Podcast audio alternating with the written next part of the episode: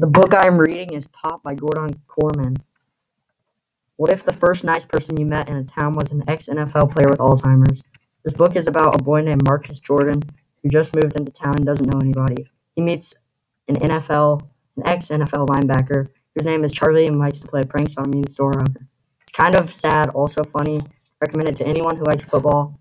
Read Pop by Gordon Korman to see what's next.